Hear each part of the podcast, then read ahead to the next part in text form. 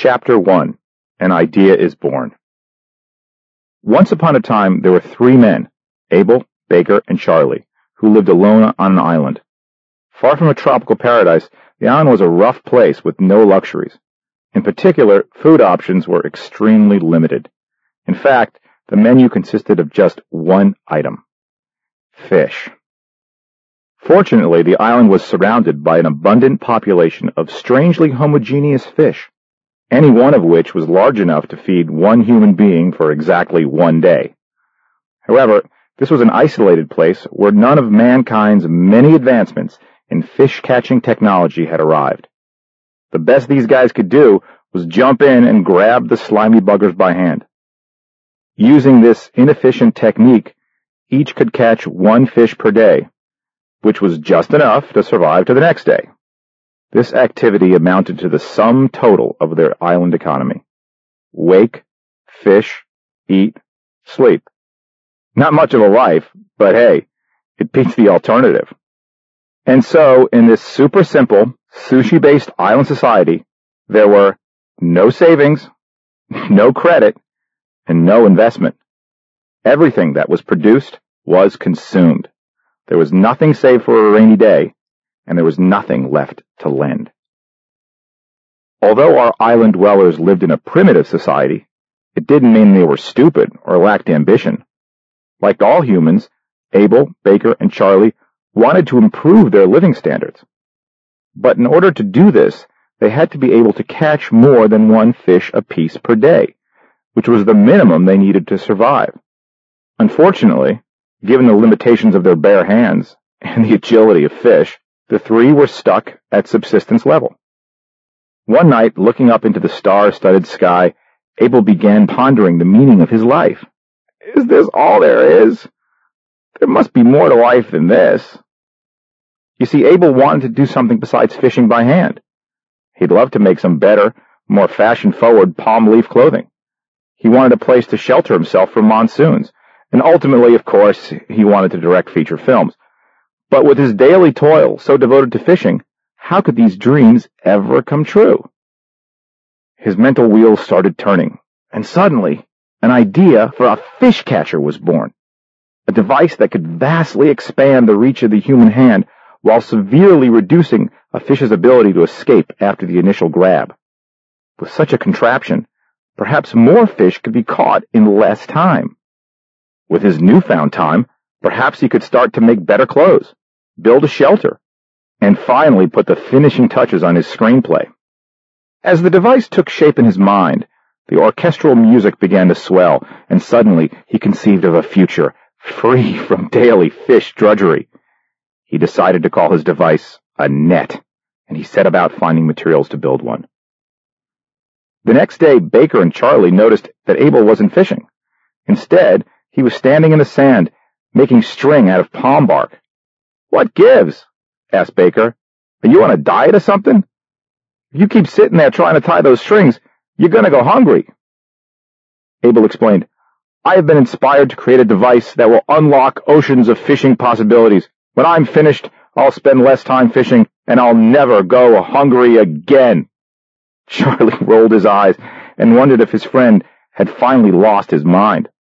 This is madness, I tell you. Madness. When it doesn't work, don't come crying to me for a piece of my fish. Just because I'm sane doesn't mean I'm going to pay for your crazy. Undeterred, Abel continued weaving. By day's end, he had completed his net. He had created capital through his self-sacrifice. Reality check. In this simple task, Abel is demonstrating a basic economic principle that can lead to an improvement in living standards. He is under-consuming and he is taking risk. Under consumption. In order to build his net, Abel is unable to fish that day. He has to forego the income, the fish, that he would have otherwise caught and eaten. It's not that Abel lacks the demand for the fish. In fact, he loves fish and will go hungry if he doesn't get one that day. Abel has no more or less demand for fish than his two friends, but he is choosing to defer that consumption in order to potentially consume more in the future risk-taking. Abel is also taking risk because he has no idea that his device will actually work or allow him to catch enough fish to compensate for his sacrifice. In the end, he might just have a bunch of string and an empty stomach. If his idea fails, he can expect no compensation from Baker or Charlie, who did, after all, try to warn him of his folly. In economic terms, capital is a piece of equipment that is built and used not for its own sake, but for building or making something else that is wanted. Abel doesn't want the net. He wants the fish. The net can, maybe, get him more fish. Therefore, the net, a piece of capital, is valuable. That night, while Baker and Charlie slept with full stomachs, Abel dealt with hunger pains while images of luscious fish danced in his head. However, his pain was more than overcome by his hope that he had done the right thing and that a bright, fish-filled future awaited. The next day, Baker and Charlie made much sport of Abel's invention. Hey, that's quite a nice looking hat, said Baker. Little hot for tennis, don't you think, added Charlie. Laugh it up, boys, responded Abel, but let's see who's laughing when I'm up to my armpits in fish guts. As Abel charged into the surf, the ridicule kept coming as he awkwardly handled his strange new device. But after a few minutes, he got the hang of it, and in no time he snagged a doozy. Baker and Charlie stopped laughing. When in just a few hours Abel landed his second fish of the day, the boys were in awe. After all, it generally took them all day to just get one fish. Reality check. By doubling his productivity, Abel is now able to produce more than he needs to consume.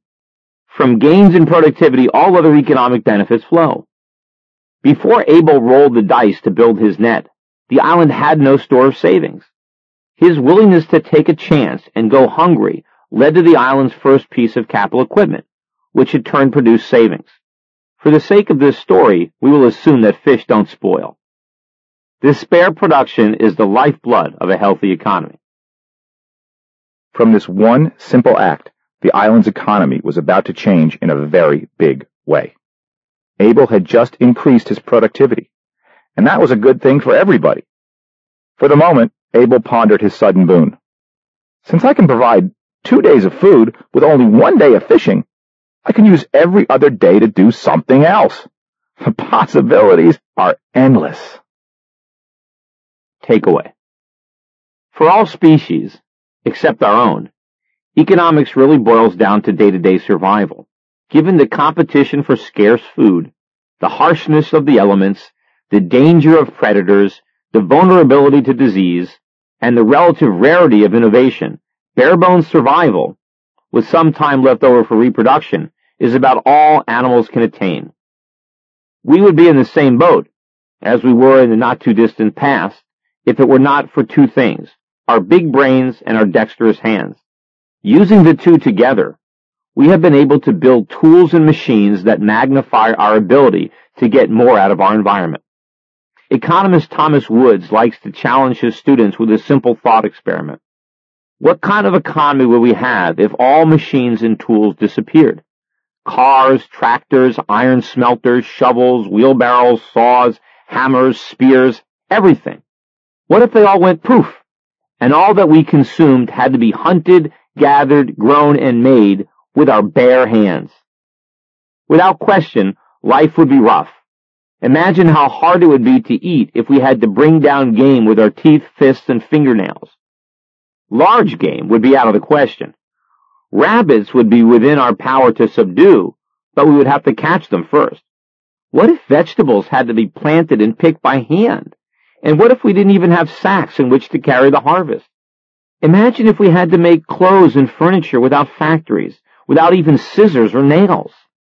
Despite our intelligence, we would be no better off, economically at least, than chimps and orangutans.